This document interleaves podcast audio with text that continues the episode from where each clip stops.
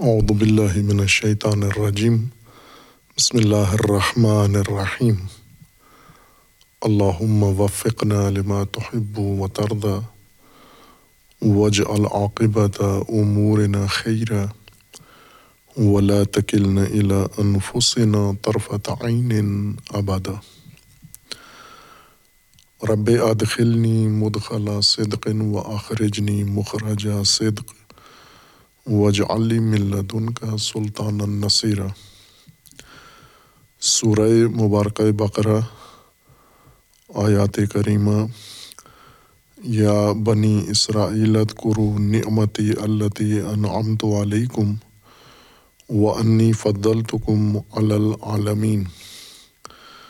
واتقوا یوما لا تجزی نفس عن نفس شیئا.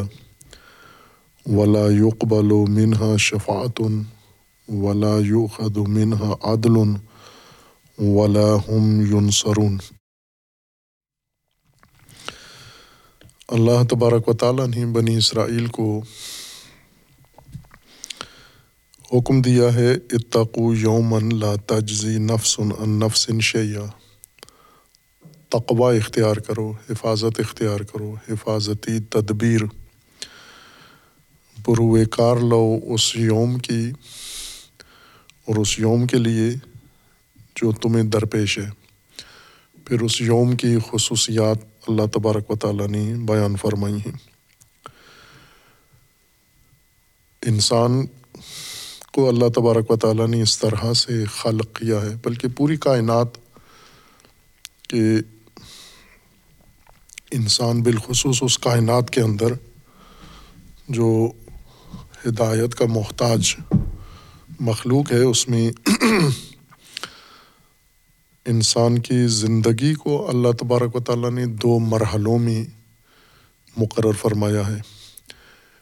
ایک مرحلہ جس میں انسان اس زمین پر مادی، جسمانی اور ظاہری زندگی بسر کرتا ہے۔ اس کی اپنی خصوصیات ہیں۔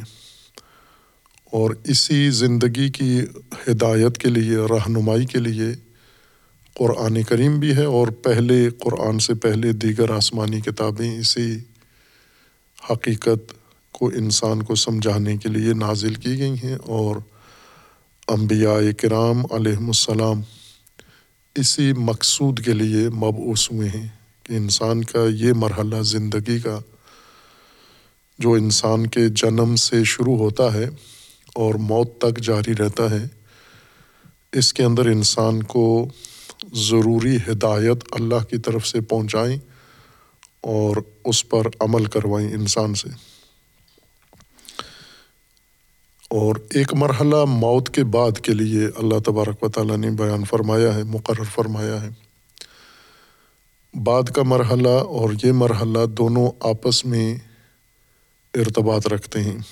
چونکہ انسان کی زندگی ہے اور انسان کی حقیقت دونوں مراحل میں، دونوں ادوار میں وہی انسان ہی کی زندگی ہے، بدلنی نہیں ہے۔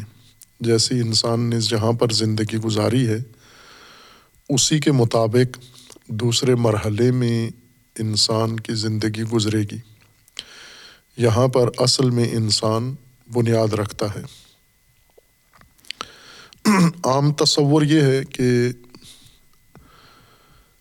ادیان کے نزدیک وہ لوگ جو معتقد ہیں، معاد کے معتقد ہیں، قیامت کے معتقد ہیں اور انسان کی زندگی کے دو مراحل کے دنیا و آخرت کے معتقد ہیں، ان میں عام تصور، رائج تصور یہ ہے کہ اس زندگی میں اللہ تبارک و تعالیٰ نے انسان کو احکامات، دستورات بیان فرمائے ہیں انبیاء کے ذریعے، کتب کے ذریعے۔ اور انسان نے ان احکامات پر عمل کرنا ہے۔ اور پھر اخروی زندگی میں، آخرت میں جا کر انسان کو اس ان اعمال کا جزا، ثواب ملنا ہے، جزا ملنی ہے۔ جنت کی صورت میں اور جہنم کی صورت میں۔ جیسی انسان نے اس دنیا میں زندگی گزاری ہے، اسی طرح کی جزا و سزا انسان کو اس دوسرے مرحلے میں عطا کی جائے گی یا دی جائے گی۔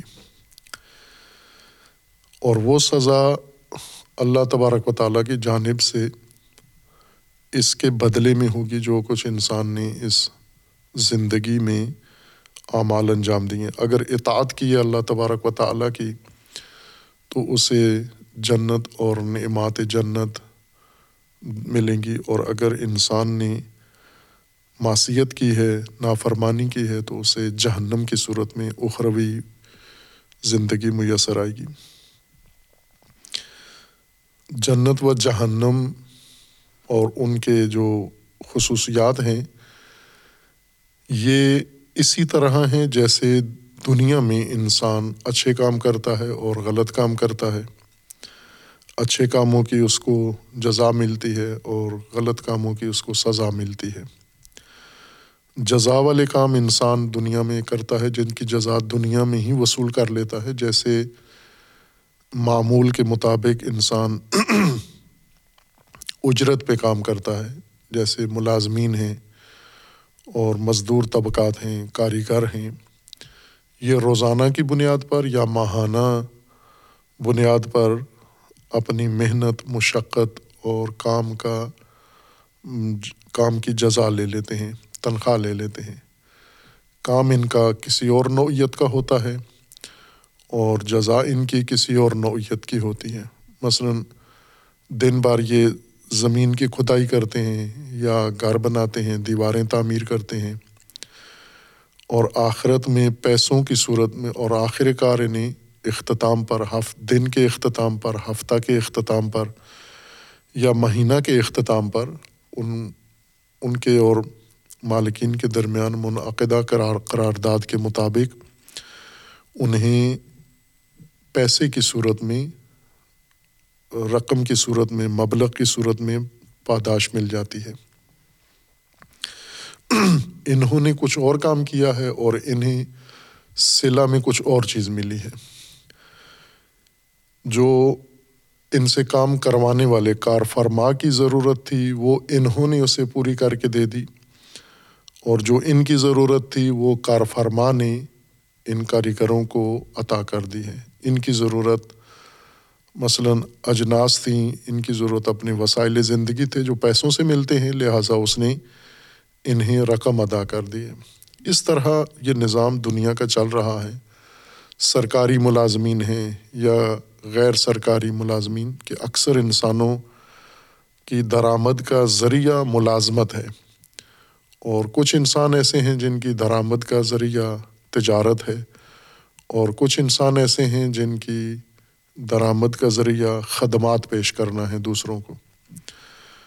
اور یہ سب کام کچھ اور کرتے ہیں اور ان کے بدلے میں جو ان کو فائدہ، منفعت ملتی ہے صلا ملتا ہے، وہ کسی اور چیز کی صورت میں انہیں ملتا ہے۔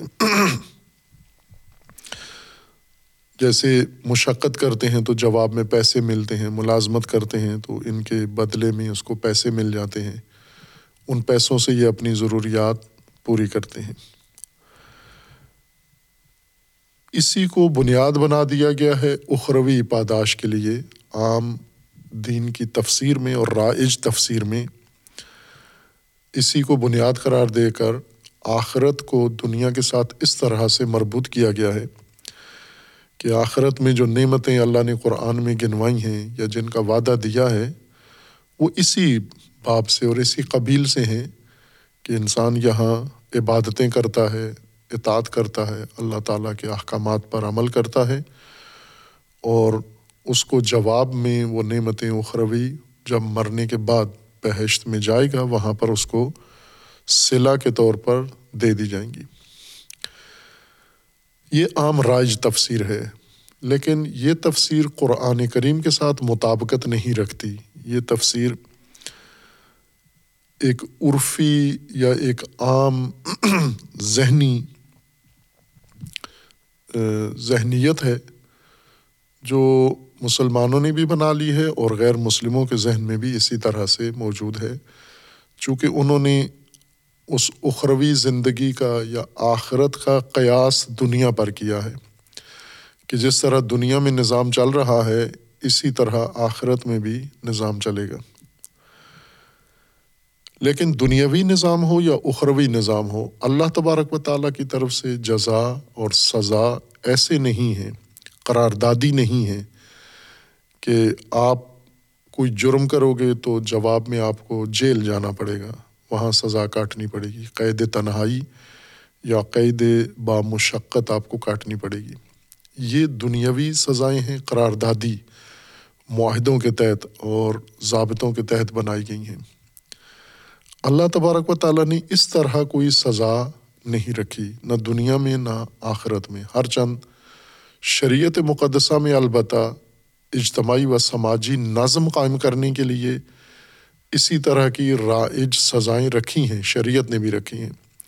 کہ مثلاً اگر ایک انسان کوئی ظلم کرتا ہے یا تعدی کرتا ہے، تجاوز کرتا ہے، تو اس کے لیے حدود ہیں، قصاص ہیں۔ اگر کسی کو قتل کرتا ہے تو اس کے جواب میں اس کو قتل کر دیا جائے، یا اگر کوئی یہ حد خدا کی توڑتا ہے تو اس کو تازیانے لگائے جائیں، یا اس کو حبس کیا جائے، جیل میں ڈال دیا جائے۔ یہ شریعت مقدسہ میں، اس دنیاوی نظام میں اس طرح کی سزائیں رکھی گئی ہیں چونکہ نظم اجتماعی کو قائم کرنے کے لیے۔ لیکن جو اصل بنیاد ہے قرآن کریم کی انسان کے اعمال اور ان کی جزا و سزا کی، وہ یہ نہیں ہیں، یہ قراردادی سزائیں نہیں ہیں، نہ قراردادی جزائیں ہیں۔ بلکہ آخرت میں اللہ تبارک و تعالیٰ نے یہ دنیا میں بھی یہ نظام ہے اور آخرت میں بھی ہے۔ دنیا میں سزا جزا کے دو مصداق ہیں۔ ایک قراردادی ہیں یعنی جس طرح سے عام غیر شرعی معاشروں کے اندر سزا جزا ہوتی ہے کہ اگر کوئی انسان ایسا سماجی جرم کرتا ہے یا تعدی کرتا ہے تو اس کو جیل جانا پڑتا ہے یا اگر کوئی اچھا کام کرتا ہے تو اس کو تنخواہ مل جاتی ہے، معاوضہ مل جاتا ہے۔ یہ قانون اللہ نے رکھا ہوا ہے کہ اگر کوئی انسان دوسرے انسان کے لیے کوئی کام انجام دیتا ہے تو اس کو معاوضہ دے، پیسوں کی صورت میں اس کو معاوضہ دے یا کسی جنس کی صورت میں اس کو معاوضہ دے۔ یہ انسان کے اعمال کا صلہ نہیں ہے جو اللہ تبارک و تعالیٰ نے مقرر کیا ہے۔ یہ نظم اجتماعی کی خاطر ہے۔ یہ سماجی نظم و نسق کے قیام کے لیے ہے۔ لیکن انسان کو ان اعمال کا صلہ دنیا و آخرت دونوں میں قرآن کریم کے مبانی کے مطابق اس طرح سے ملنا ہے کہ یہ اعمال جو انسان انجام دیتا ہے، کوئی بھی عمل انسان انجام دیتا ہے، خواہ وہ ذہنی عمل ہو، وہ جوارحی عمل ہو، اعضاء و جوارے سے انجام دے، کسی بھی نوعیت کا عمل ہو، یہ عمل انسان کی شخصیت کی تشکیل کرتا ہے۔ انسان کی ذات اور انسان کی شخصیت اسی عمل سے بنتی ہے۔ البتہ عمل عام معنی میں، ورنہ خاص معنی میں اگر عمل لیں تو اس کے ساتھ ہمیں دیگر چیزیں بھی لحاظ کرنی پڑیں گی۔ جیسے علم ہے، معرفت ہے، ایمان ہے، یقین ہے۔ یہ اگر اعمال کے زمرے میں، ذہنی قلبی اعمال کے زمرے میں لے آئیں تو یہ عمل شمار ہوں گے۔ اگر ان کو عمل کو مختص قرار دیں جوارے کے ساتھ، کہ جو انسان اعضاء و جوارے سے انجام دیتا ہے، وہ عمل ہے، لیکن جو جوانح سے کرتا ہے یعنی قلب و ذہن و ادراکات سے جو عمل کرتا ہے، وہ اگر علم و یقین یا ایمان کے زمرے میں درج کریں اور اس کو عمل لحاظ نہ کریں، تو پھر عمل و معرفت، عمل و علم، عمل و یقین، عمل و ایمان، یہ ساری چیزیں انسان کی شخصیت کو تشکیل دینے والی بنتی ہیں۔ یہ قرآنی بنیاد ہے ہدایت کے لیے کہ اللہ نے انسان کو اس کی طرف پہلے اشارہ گزرا ہے اور بعد میں ایسی آیات مختص اس مضمون کی ہیں، وہاں پر اس کی مزید بیشتر تشریح ہوگی کہ اللہ تبارک و تعالیٰ نے انسان کو مکمل کامل انسان بنا کر نہیں بھیجا، بلکہ انسان بننے کے لیے پیدا کیا ہے۔ اور انسان کی خلقت اس طرح سے ہے کہ یہ فقط ایک انسانی استعداد پیدا ہوتی ہے۔ نطفہ انسان بننے کی صلاحیت کا نام ہے۔ پھر باقی شرائط اور باقی ضروریات اس کے ساتھ ملتی ہیں اور یہ نطفہ انسانی جسم کی شکل اختیار کر لیتا ہے۔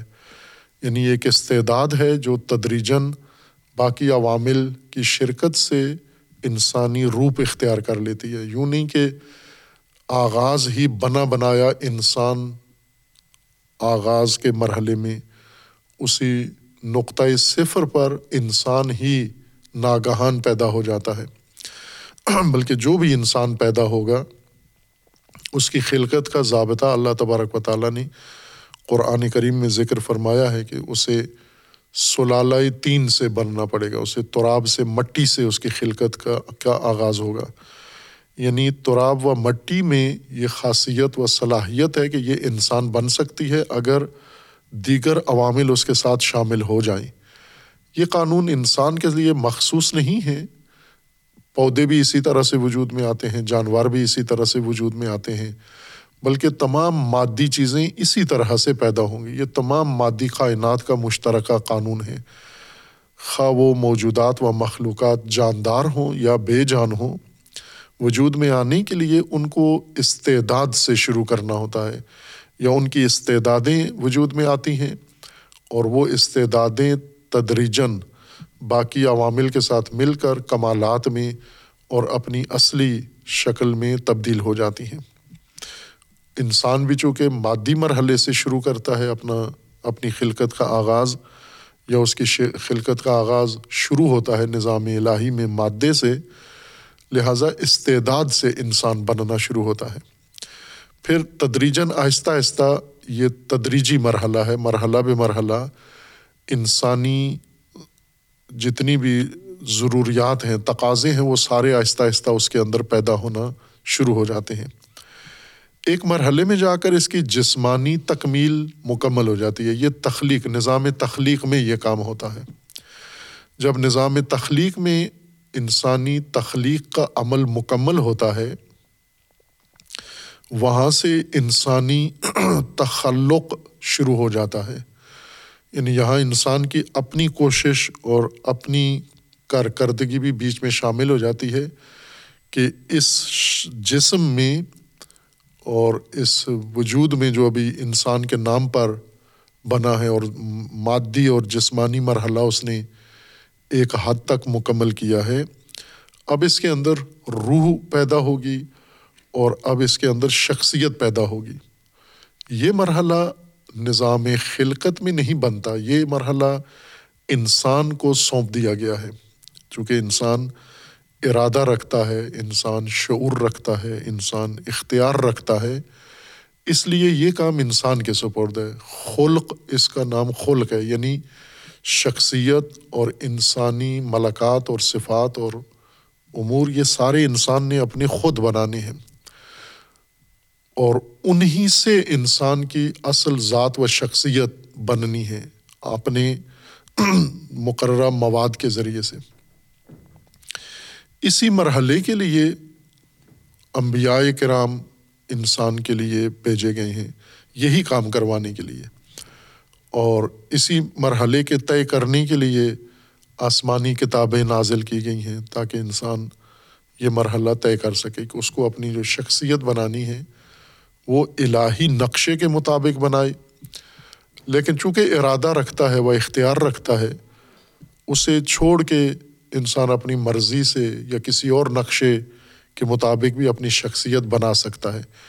یہاں انسان مجبور و پابند نہیں ہے، اختیار آخر تک انسان کا قائم ہے، اپنی جگہ پر ملحوظ ہے۔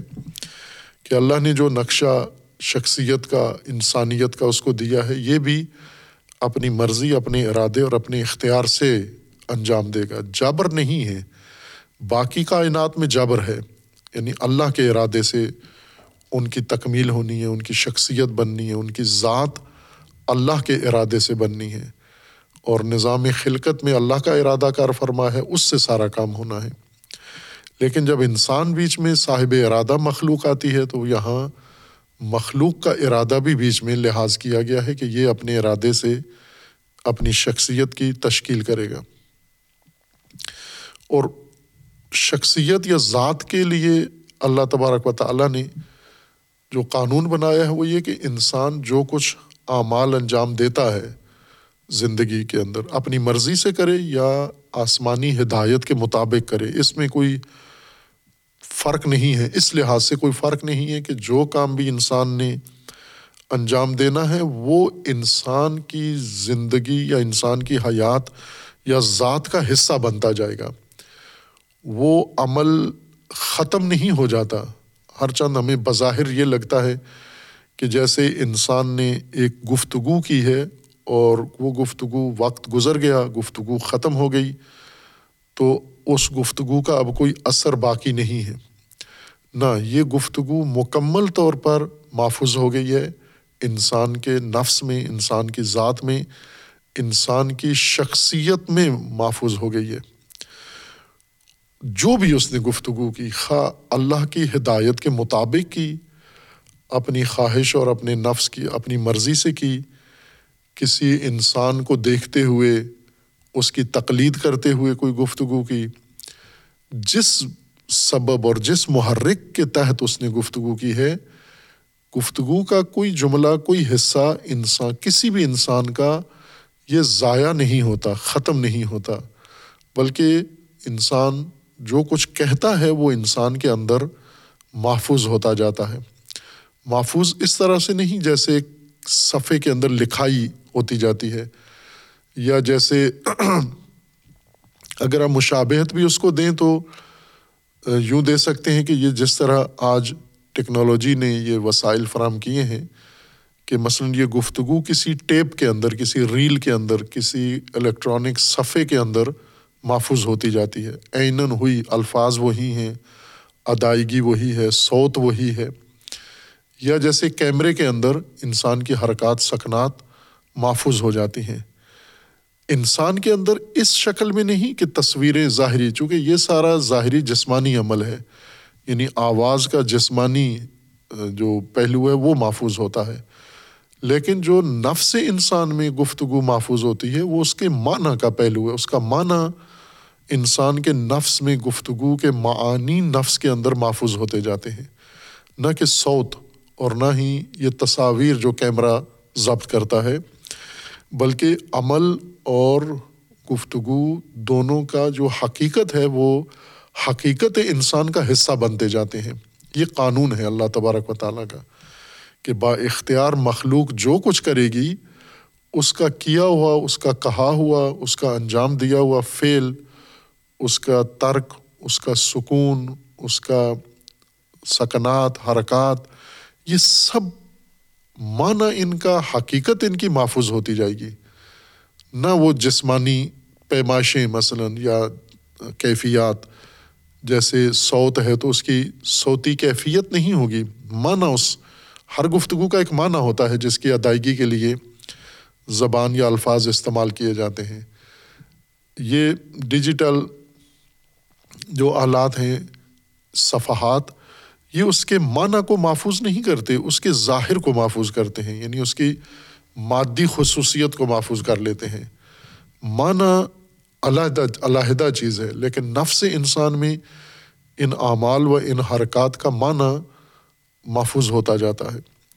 جو کچھ انسان انجام دیتا ہے، سنجیدگی میں کرے، مذاق کے طور پہ کرے، تمسخر کے طور پر کرے، غیر سنجیدہ ہو کر کرے کسی کو دکھا کے کرے، کسی کو دکھا کے نہ کرے، خلوت میں کوئی کام کرے، جو کچھ انسان کے ذہن میں نیت بنتی ہے، ارادہ بنتا ہے، یہ محفوظ ہو رہا ہے۔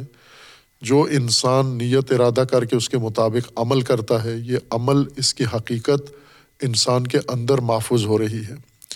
متعدد آیات ہیں بیسیوں آیات ہیں جو اس معنی کے ثبوت کے لیے قرآن کریم میں موجود ہیں جو اپنے وقت پر انشاءاللہ بتا دی جائیں گی کہ یہ یہ آیات ہیں جن سے یہ بات ثابت ہوتی ہے یعنی یقین کی حد تک ثابت ہوتی ہے نا کہ اندازہ اور تخمینہ یا گمان۔ اور زن نہیں ہے، یقین ہے انسان کو کہ یہی ہوتا ہے۔ جس طرح متعدد آیات میں اللہ تبارک و تعالیٰ نے آخرت میں انسان کو بتایا کہ تو جو کچھ اب دیکھ رہا ہے، یہ اس کے بدلے میں جو کچھ تجھے دینا تھا وہ نہیں ہے۔ جو کچھ تو نے کیا تھا یہ وہی دیکھ رہا ہے۔ تیرا عمل ہے۔ تیری حق، عمل کی حقیقت ہے جو اس وقت تیرے سامنے، تیرے نفس کے اندر موجود ہے۔ اور ذرہ برابر مسکال ذرہ تن جو تو نے دیکھ کیا ہے وہ بھی اس میں محفوظ ہے۔ جو مسکال ذرہ سے بڑھ کے تو نے بڑے اعمال کیے ہیں وہ بھی یہاں پر کاملاً محفوظ ہیں۔ اور انسان کا عمل ہی انسان کی شخصیت اور انسان کی ذات بن رہا ہے۔ انسان کی شخصیت یوں نہیں کہ ہم اعمال کچھ کریں اور شخصیت کسی اور مواد سے بن رہی ہو۔ مثلاً شخصیت ہماری خاندانی نسبتوں سے بن رہی ہو۔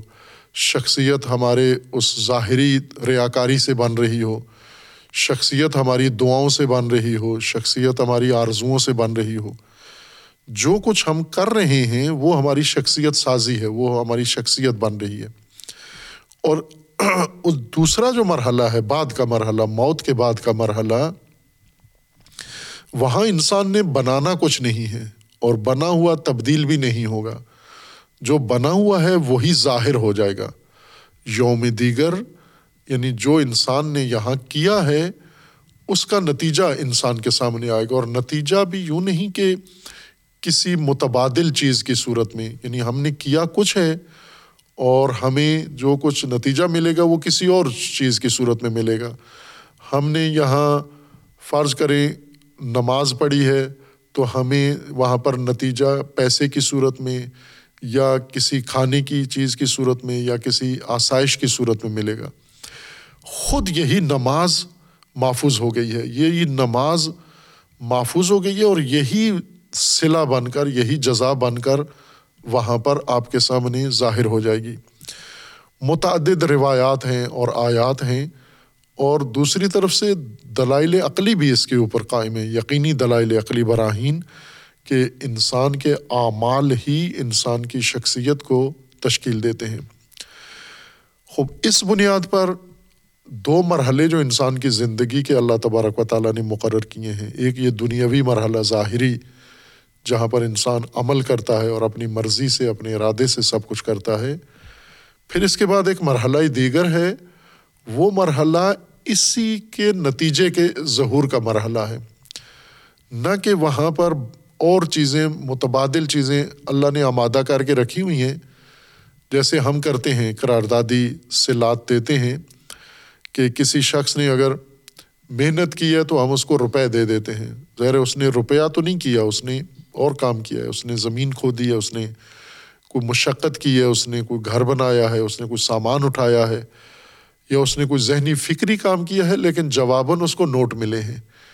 اس طرح کا صلہ نہیں ہے اللہ تعالیٰ کی جانب سے، بلکہ انسان نے جو کچھ خود کیا ہے قرآن کی تعبیر کے مطابق، ماں کا سبت، جو انسان نے قصب کیا ہے وہ مک تصبت اور جو کچھ انسان نے ٹھونسا ہے اپنے اوپر، وہ سب صلہ بن کر انسان کو لوٹا دیا جائے گا۔ اس کے لیے قرآن نے بھی لفظ استعمال کیا ثواب کا، اور روایات میں بھی یہی لفظ استعمال ہوا ہے، اور ثواب سب سے زیادہ مستعمل اصطلاح ہے آخرت کے لیے۔ اور ثواب کا معنی بھی یہی ہے۔ ثواب یعنی پلٹائی ہوئی چیز، لوٹ کر جو چیز آ جائے خود وہ شے جو انسان نے دی ہے، وہی لوٹ کر انسان کے پاس آ جائے، اس کو ثواب کہتے ہیں۔ جو چیز لوٹ کر نہ آئے، آگے چلی جائے، وہ نہیں ہے ثواب۔ بلکہ جو کچھ انسان نے کیا ہے، وہ واپس آ جائے انسان کے پاس۔ اس کو ثواب کہتے ہیں۔ پلٹائی ہوئی چیز، لوٹائی ہوئی چیز، یہ ثواب ہے۔ یعنی یہ سارے اعمال انسان کی طرف لوٹ آئیں گے۔ آخرت، وہ یوم آخر، وہ یوم دیگر وہاں پر اس زندگی کے بدلے میں اور حقائق نہیں انسان کو عطا کیے جائیں گے۔ یہی جو حقیقت یہاں بنی ہے، یہی انسان کے سامنے ظاہر کر دی جائے گی۔ قانون الہی یہ ہے اس کو۔ خوب، اس تفسیر کو اگر ہم دیکھیں، جو قرآن کریم کے مسلمات میں سے ہے اور جو رائج تصور ہے دونوں یوم کا آج کا یوم جس میں یوم العمل ہے اور کل کا یوم جو یوم الآخرہ ہے یا یوم القیامہ ہے، تو اس میں بہت گہرا فرق ہے۔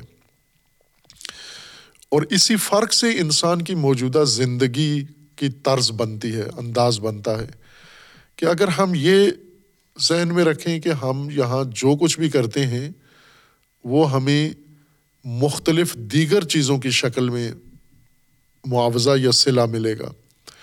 مثلاً نمازیں پڑھتے ہیں، عبادت کرتے ہیں یا خدمات انجام دیتے ہیں، ذاتی کام کرتے ہیں، سماجی کام کرتے ہیں، سیاسی کام کرتے ہیں، علمی کام کرتے ہیں، تو جیسے دنیا میں ہوتا ہے کہ کرتے ہم کسی اور نوعیت کا کام ہے، صلہ کسی اور شکل میں ملتا ہے۔ اگر اس طرح کا انسان ذہن بنائے تو یہ دنیا اور انداز سے گزرے گی۔ لیکن اگر انسان یہ مان لے، جیسا قرآن فرما رہا ہے کہ جو کچھ تم نے کرنا ہے، خود یہ عمل، یہی تمہاری کارکردگی تمہیں پلٹائی جائے گی، نہ کہ اس کے بدلے میں کوئی اور چیز تمہیں پلٹائی جائے گی۔ اس کے بدلے میں تمہیں گندم نہیں ملنی، اس کے بدلے میں تمہیں پیسے نہیں ملنے، اس کے بدلے میں تمہیں خوراک نہیں ملنی۔ وہ چیز خود بدلا بن کر آپ کے سامنے آئے گی۔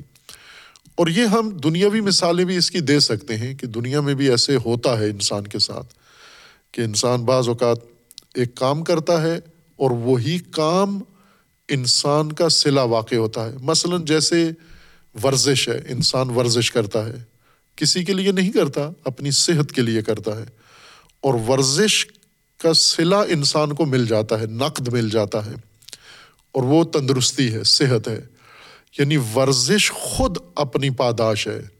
نہ کہ ورزش کرنے سے انسان کی خوراک بڑھ جاتی ہے، ورزش کرنے سے پیسے، تنخواہوں میں اضافہ ہوتا ہے۔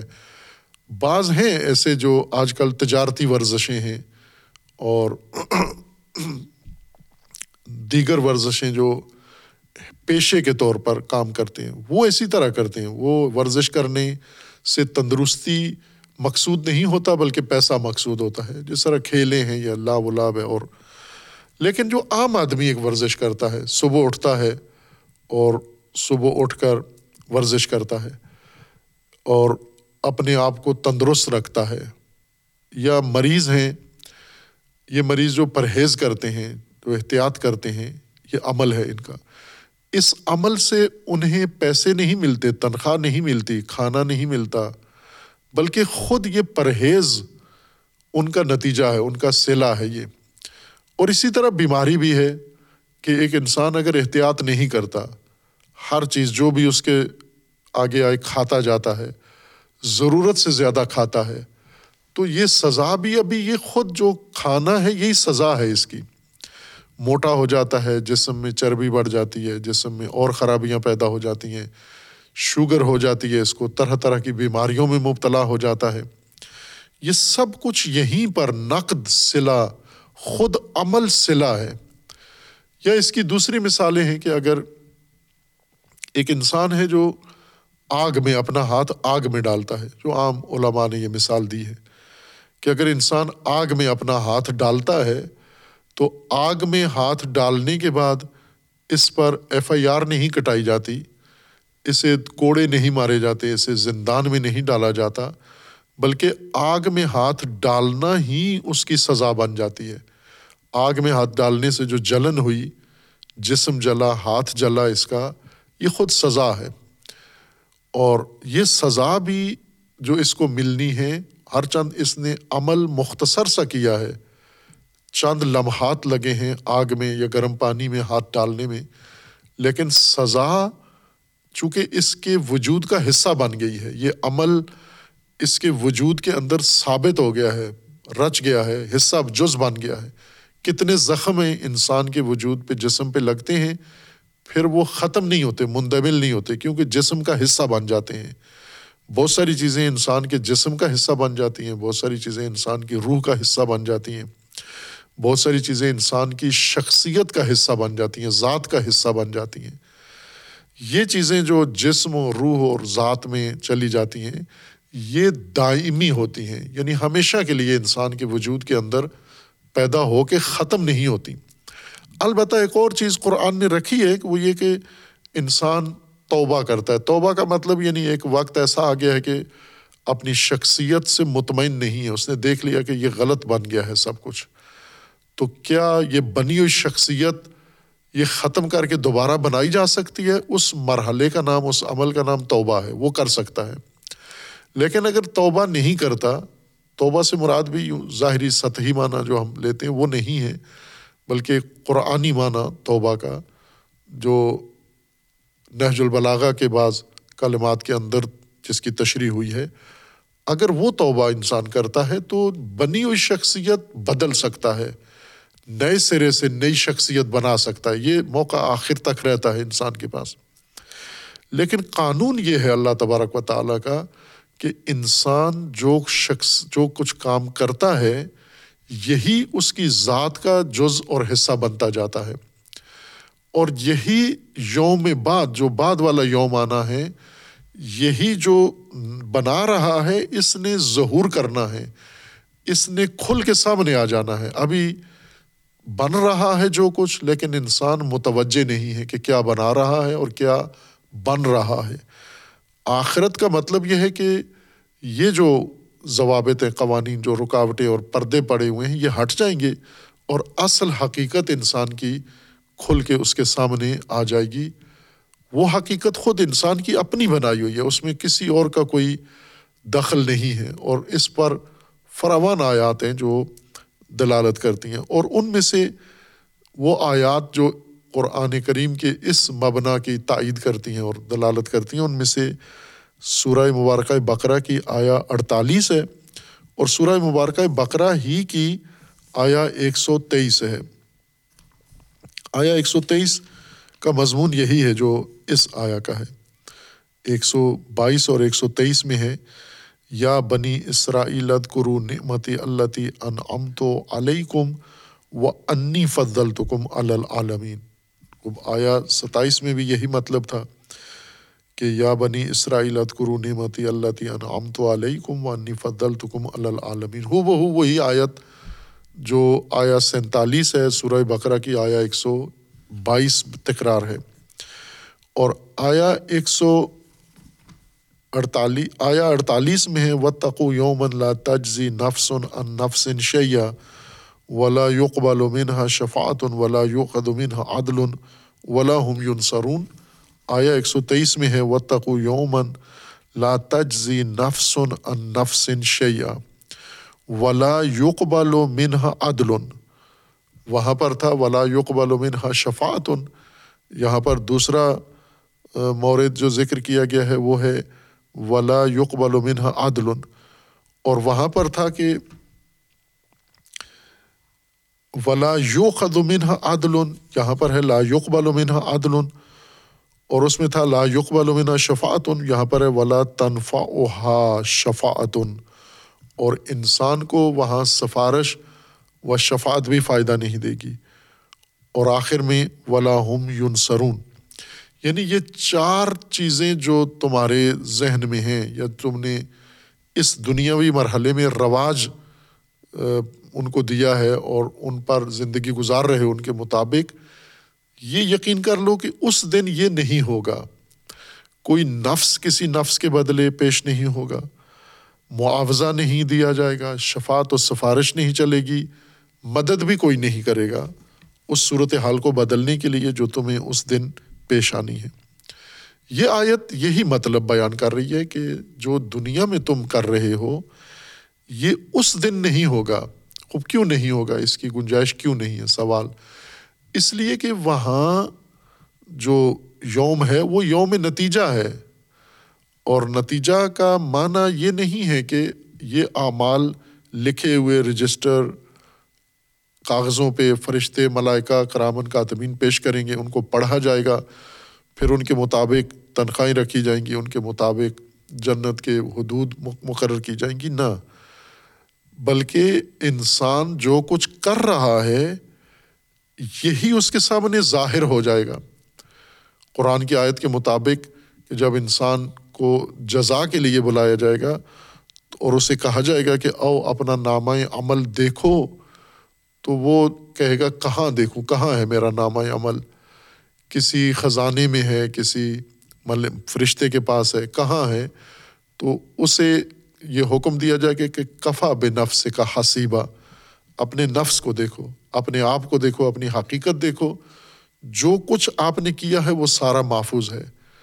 میں یا عمل متکا لذرتن خیرن یرا و میں یا عمل متکا لذرتن شرن یرا، یہ سب ابھی دیکھ اور دیکھ کے تصدیق کر لے گا کہ سب کچھ محفوظ ہے، کوئی چیز ضائع نہیں ہے۔ بلکہ یہ کہے گا کہ وما لحاد الکتاب یہ کیسا نامہ ہے کہ لا یغادر، اس نے کوئی چیز نظر انداز نہیں کی، نہ صغیرہ نہ کبیرہ۔ معمولی چیزیں جو میں نے زیادہ سنجیدگی سے نہیں کی تھی اس نے تو وہ بھی محفوظ کی ہوئی ہیں۔ یہ کیسی کتاب ہے اور وہ کتاب خود حقیقت انسان ہے، وہ نفس انسان ہے۔ بس اس یوم میں جو کچھ انجام پانا ہے، اس کا تصور آج واضح ہونا ضروری ہے انسان کے لیے، تاکہ اس زندگی میں انسان کا رویہ مختلف ہو جائے۔ یعنی یہ جو زندگی انسان کی گزر رہی ہے اور جیسا بار بار تکرار ہو رہا ہے کہ انسان کی زندگی کا بڑا حصہ سماجی زندگی ہے۔ یہ جو سماج کا کی شکل انسان نے بنا لی ہے اور اس سماج کو انسان گزار رہا ہے، یہ وہاں نہیں ہے۔ اس کا کوئی قاعدہ وہاں پر استعمال نہیں ہوگا۔ کوئی قاعدہ، چونکہ یہ تم نے خود بنایا ہوا ہے۔ اللہ نے تو اس کے لیے بھی ایک ہی قانون بنایا تھا کہ تمہارے اعمال ہی تمہارا نتیجہ ہوں گے۔ لیکن تم نے یہ خود سے اپنے لیے فرض کر لیا ہے کہ ہم اعمال کریں، پھر ان اعمال کا صلہ کسی اور شکل میں دریافت کریں، ہم عمل کریں غلط، ان غلطیوں کا خمیازہ کسی اور طرح سے ہم بھگت لیں۔ یعنی کسی اور کے سر ڈال دیں۔ غلطی میں کروں، سزا کسی کو مل جائے۔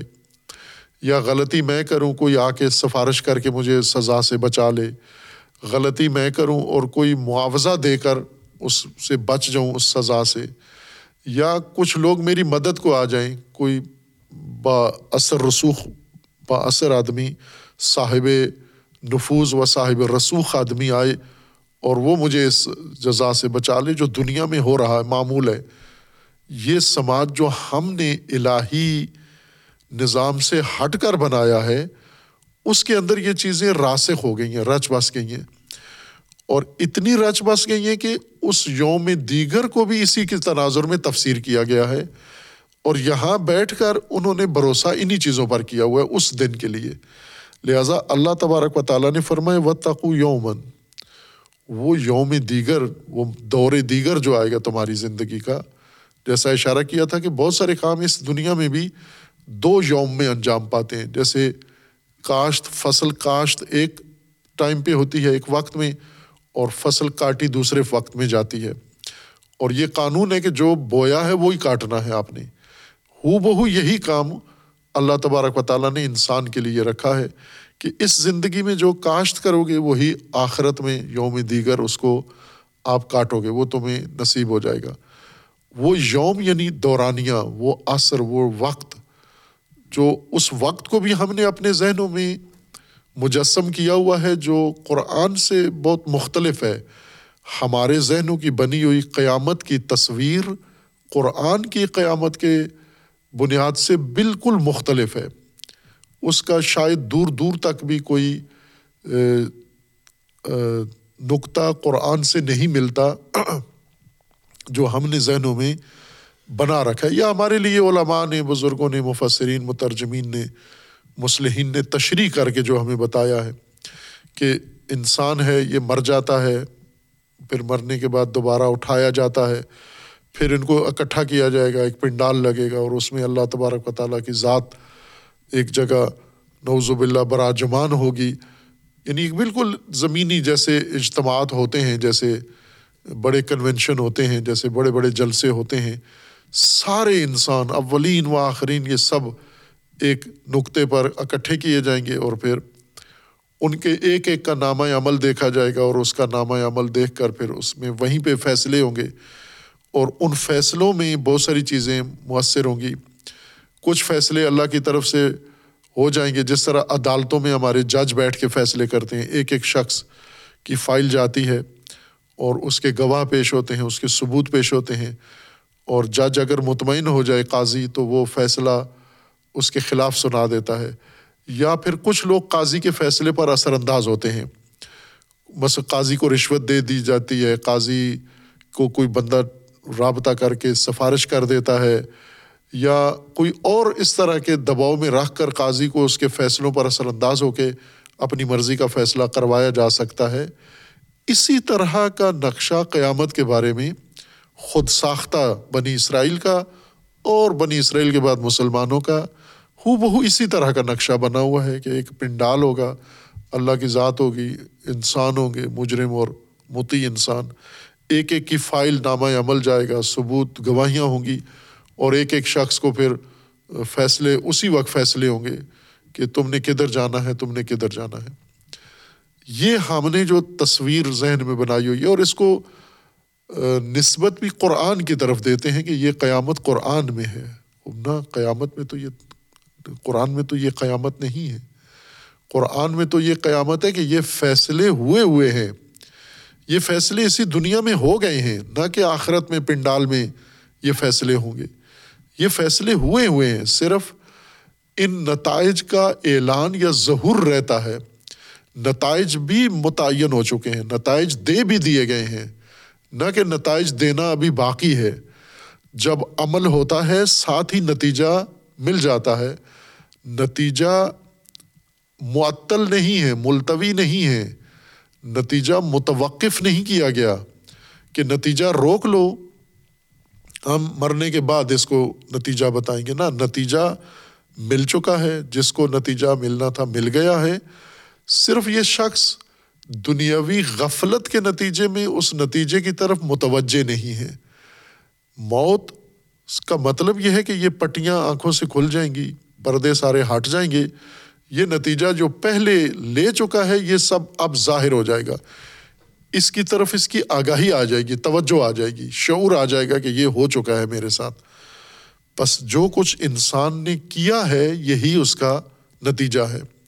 اور یوں نہیں کہ جو کر چکا ہے، عمل تو ہو گیا، نتائجے کے لیے اللہ نے وقفہ لے ڈال دیا ہے کہ نتیجہ ابھی نہیں دیتے، ابھی اس کو زندگی گزارنے دو۔ پورا عمل کر لے، سارا پوری زندگی کا، ساٹھ، ستر سال زندگی کا۔ پھر آخر میں دیکھیں گے کہ نیکیاں زیادہ ہیں، کم بریاں برائیاں زیادہ ہیں۔ پھر اس کے مطابق درصد نکالیں گے، فیصد نکالیں گے۔ کتنے فیصد نیکیاں، کتنے فیصد برائیاں۔ اگر غلبہ نیکیوں کا ہے تو وہ فیصلہ مثبت ہو جائے گا، اگر غلبہ برائیوں کا ہے تو فیصلہ اس صورت میں ہو جائے گا۔ یہ ہماری اپنی ذہن کی بنی ہوئی تصویر ہے۔ اس آیت میں ہے کہ یہ نہیں ہوگا، یہ جو تم نے سوچ رکھا ہے، دنیا میں جو کچھ کر رہے ہو اور آخرت کے بارے میں، اس یوم کے بارے میں تم نے تصویر بنائی ہوئی ہے، یہ غلط تصویر ہے تمہاری۔ اور وہ یہ ہے کہ وہ تقو یومن وہ یوم کیسا ہے کہ لا تجزی نفس ان نفس شیا کوئی نفس کسی نفس کے بدلے میں وہاں پیش نہیں ہوگا۔ کوئی نفس، کوئی بھی نفس یعنی اب یہ مطلق ہے، اس کے اندر کوئی شرط نہیں ہے، کوئی قید نہیں ہے اور گنجائش بھی نہیں ہے کہ بھلے یہ نفس عام آدمی کا نفس یا غریب لوگوں کا نفس اس کے بدلے میں کوئی نفس پیش نہیں ہوگا، لیکن امیر لوگ یا بڑے خاندانوں کے لوگوں کے بدلے میں کوئی نفس دیگر پیش ہو جائے گا۔ خوب یہ قرآن نے خصوصیت کے ساتھ کہ کیوں نفی کی کہ کوئی نفس کسی نفس کے بدلے میں نہیں آئے گا۔ جزا، یہ جو تج تجزیل سیگا استعمال ہوا ہے، یہ کثرت سے قرآن مجید میں استعمال ہوا ہے۔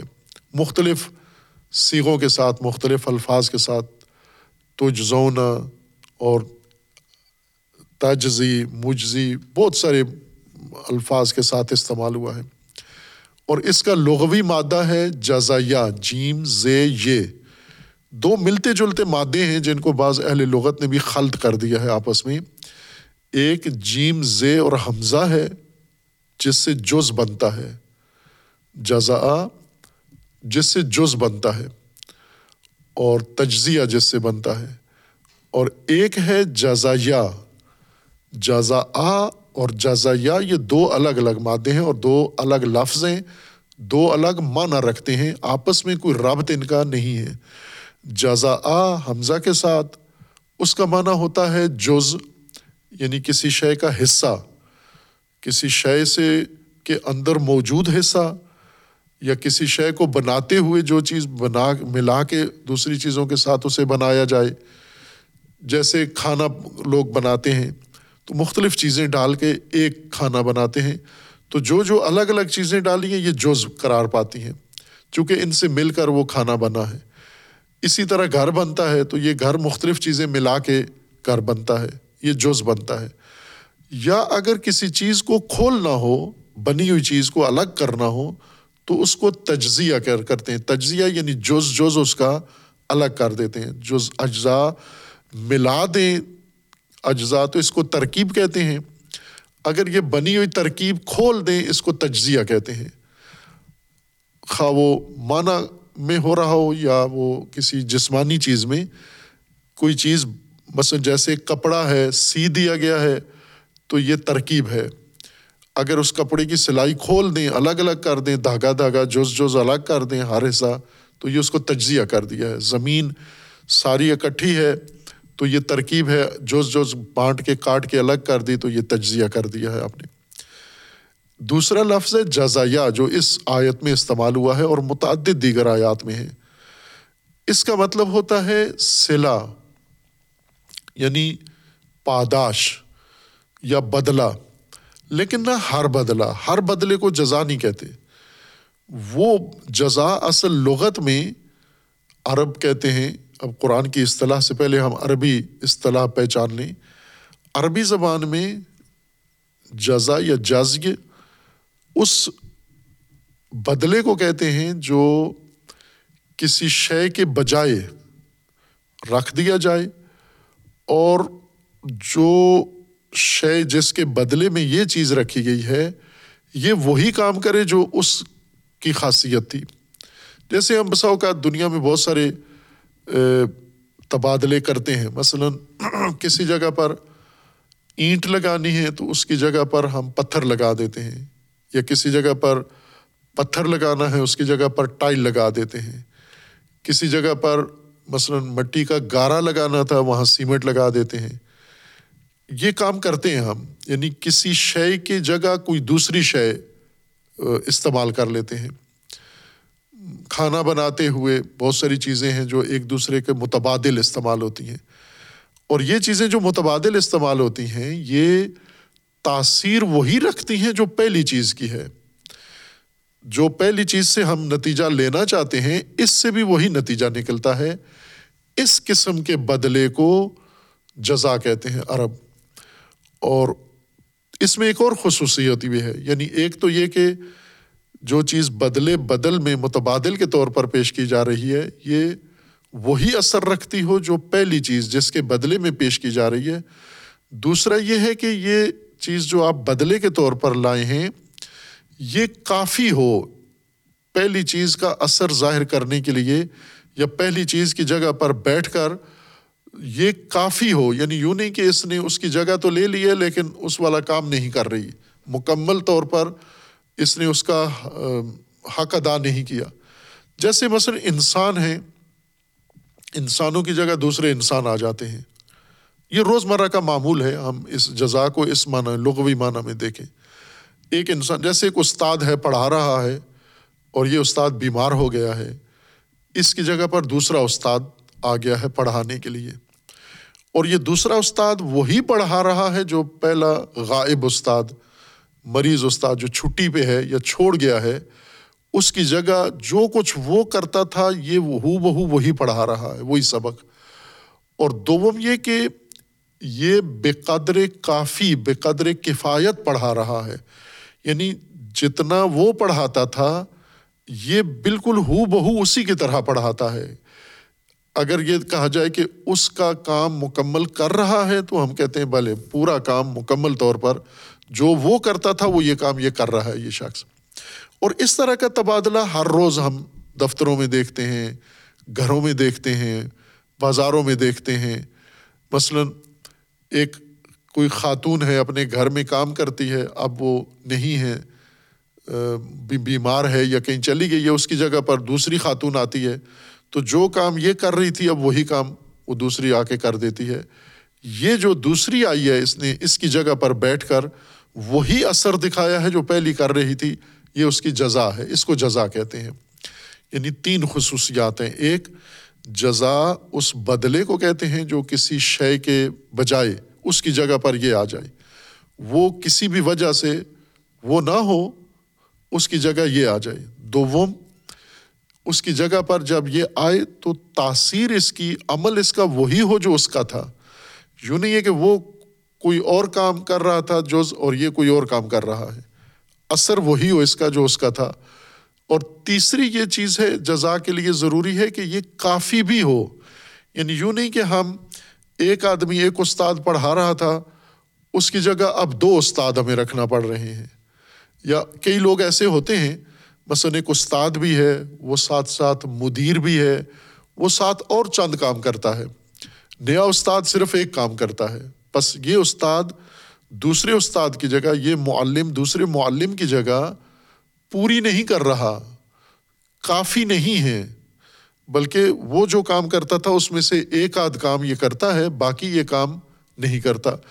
اس کو، یہ جو دوسرا شخص ہے، اس کو کہتے ہیں مجزی مجزی یعنی کفایت کرنے والا، اجزا یعنی بے قدر کفایت جاگوزینی بے قدر کفایت متبادل چیز کا آنا کافی ہونا ضروری ہے۔ اس کی معنی کے اندر، لغوی معنی کے اندر شرط ہے۔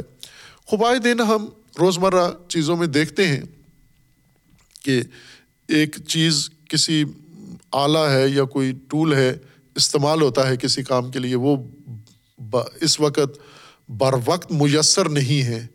اس کی جگہ پر دوسری چیز لے آتے ہیں۔ یہ جو دوسری چیز لے آ رہے ہیں، تو پوچھتے ہیں کہ یہ چیز جو نہیں لائے ہیں، یہ کافی ہے۔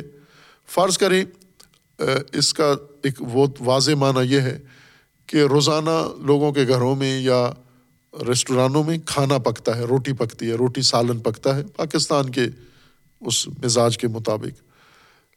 ایک دن کھانا نہیں پکا یعنی روٹی نہیں پکی، روٹی سالن نہیں پکا، چاول پک گئے ہیں۔ اب روٹی جو پکتی تھی وہ بیس آدمیوں کے لیے، دس آدمیوں کے لیے، پانچ آدمیوں کے لیے پکتی تھی اور روٹی سے ان کا پیٹ بھر جاتا تھا۔ اب روٹی کی جگہ پر چاول پکا دیے گئے ہیں۔ تو چاول کو جزا کہیں گے، چونکہ بدلا ہے اس کا۔ اس نے کام کیا کرنا ہے؟ وہی جو روٹی کام کرتی تھی، پیٹ بھرنا ہے۔ آیا بے قدر کافی روٹی جتنا پیٹ بھرتا ہے اس سے بھلے روٹی جتنا پیٹ بھرتا ہے۔ اس لیے کہتے ہیں یہ مجزی ہے اس سے۔ یعنی یہ متبادل ہے، ایک، یہ متبادل اسی والا کام کرتا ہے جو پہلی شے کرتی تھی، دو، اور سوم یہ کہ یہ بے قدر کفایت ہے، کافی ہے یہ اس کا کام کرنے کے لیے، اس کی جگہ لینے کے لیے، یہ خود کافی ہے یہ غذا، اس لیے اس کو جزا کہیں گے ہم۔ لیکن اگر پہلی چیز نہیں ہے ہمارے پاس اصلی، اس کی جگہ ایک متبادل چیز لائے، اس متبادل چیز نے کچھ اثر چھوڑا لیکن ہم پوچھتے ہیں کہ کافی ہے؟ کہتے نہ، کافی تو نہیں ہے یہ۔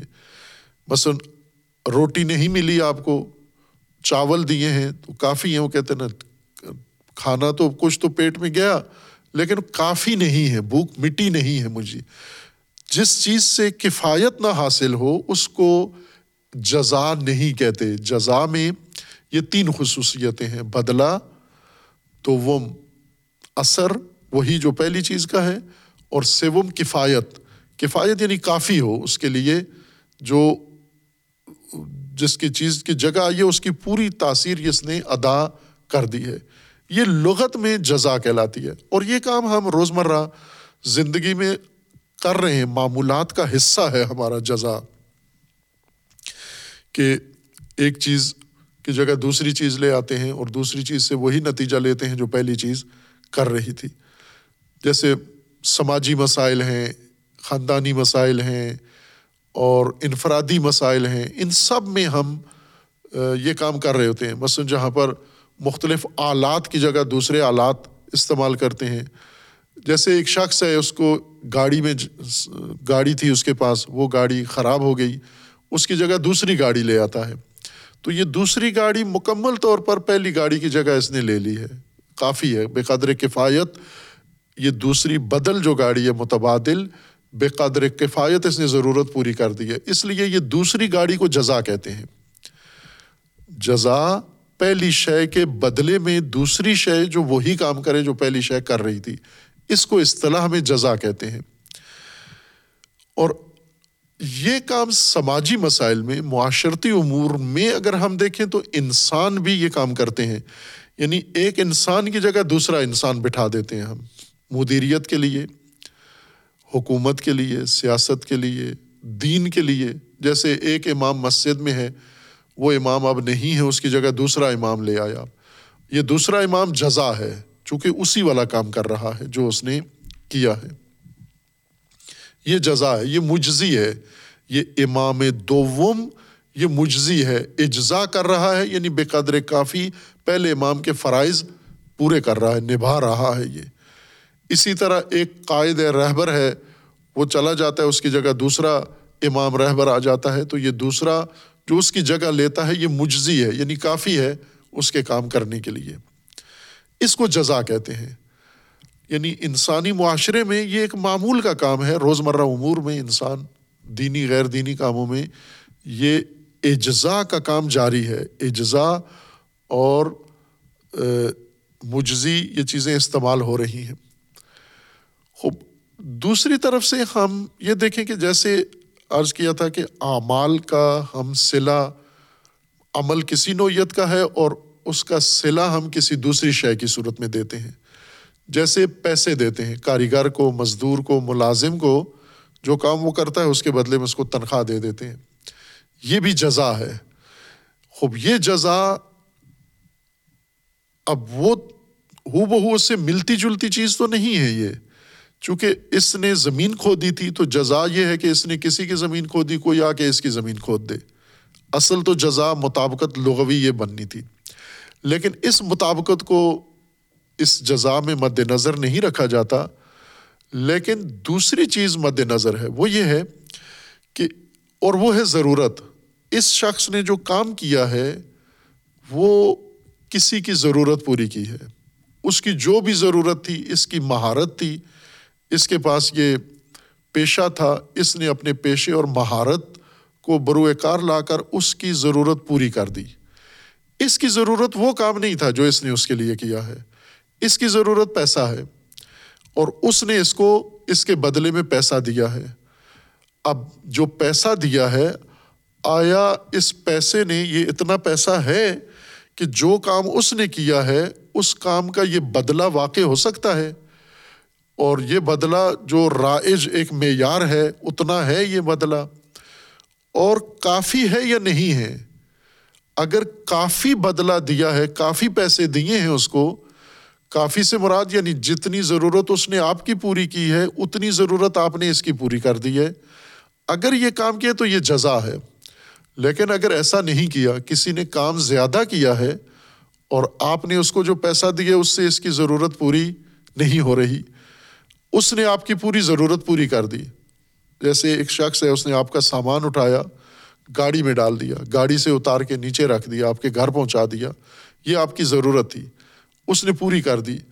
اب اس کے بدلے میں جو رائج ہے، جو ریٹ ہے، نرخ ہے، وہ یہ ہے کہ اس کو فرض کریں سو روپیہ دینا ہے آپ نے۔ یہ سو روپیہ دیا ہے آپ نے۔ اگر دیا ہے تو یہ جزا ہے یعنی یہ کافی اجرت ہے۔ یہ کافی ہے، اس کام کے لیے یہ کافی ہے۔ نہ کہ اس کی ساری گھریلو ضروریات کے لیے، اس کے بچوں کی فیس بھی ہو، اس کے بیماروں کا اسپتال کا خرچہ بھی ہو، اس کے بچوں کی شادیوں کا بھی جہیز ہو، وہ نہیں ضرورت مراد۔ یعنی جتنا اس نے آپ کے لیے کیا ہے، اتنا سلا کافی آپ نے دیا ہے۔ بس اس نے آپ کے لیے پانچ منٹ کام کیا تو پانچ منٹ کا سلا کافی آپ نے دیا ہے۔ اس نے آپ کے لیے ایک گھنٹہ کام کیا ایک گھنٹے کا سلا آپ نے اس کو کافی دیا ہے۔ اگر یہ کفایت کی حد تک دیا ہے تو یہ جزا ہے۔ اگر کم دیا ہے، اس قدر کفایت سے کم دیا ہے، جتنا اس نے کیا، اتنا نہیں دیا آپ نے، یہ جزا نہیں ہے۔ خوب، انسان کے بدلے انسان، شے کے بدلے میں شے، کھانے کے بدلے میں کھانا، برتن کے بدلے میں برتن۔ آئے روز ہم کرتے ہیں کہ کسی انسان نے کوئی چیز اٹھائی ہوئی تھی، جس تھیلی میں وہ چیز تھی، وہ پھٹ گئی دوسری منگوا لیتا ہے۔ تو دوسری چیز کافی ہے۔ پہلی تھیلی کی جگہ اس نے پوری کر دی ہے۔ اگر پوری کر دی ہے تو یہ جزا ہے اس کی۔ یا پھر اجرت ہے، یہ بھی جزا ہے۔ چونکہ اس کے بدلے میں ہے اور بے قدر کفایت ہے، لہٰذا یہ بھی جزا ہے۔ اسی طرح اگر انسان نے جیسے مثالیں دی ہیں، انسان نے ورزش کی ہے۔ ورزش اس کا عمل ہے۔ تندرستی اس کا نتیجہ ہے۔ تو یہ جو ورزش ہے جتنی اس نے کی ہے، اتنی تندرستی پیدا ہوئی ہے یا نہیں ہوئی؟ خوب اتنی تندرستی آ گئی ہے انسان کے اندر۔ یہ بھی جزا ہے۔ لیکن اگر اس نے ورزش زیادہ کی ہے، تندرستی کم ہوئی ہے، یہ جزا نہیں ہے اس کی۔ جزا یعنی بے قدر کافی، جتنا اس نے کام کیا ہے، اتنا سلا اس کو مل گیا ہے۔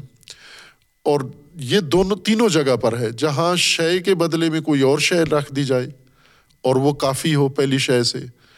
یا شے کے بدلے میں کوئی اور معاوضہ اجرت دے دی جائے اور وہ کافی ہو، یا یہ کہ خود یہی عمل اور اور اس کا نتیجہ، یہ عمل جب خود نتیجہ بن رہا ہو، جتنا عمل کیا ہے، یہ سارا عمل نتیجہ بن کے سامنے آ گیا، یہ جزا ہے۔ یہ کافی ہے یعنی مکفی ہے، کافی ہے، کمی نہیں ہے، جتنا اس نے جیسا آگ میں ہاتھ ڈالا۔ جتنا آگ میں ہاتھ ڈالا اتنا جل گیا۔ یہ جزا ہے، اس کی پوری ہوگی، کافی۔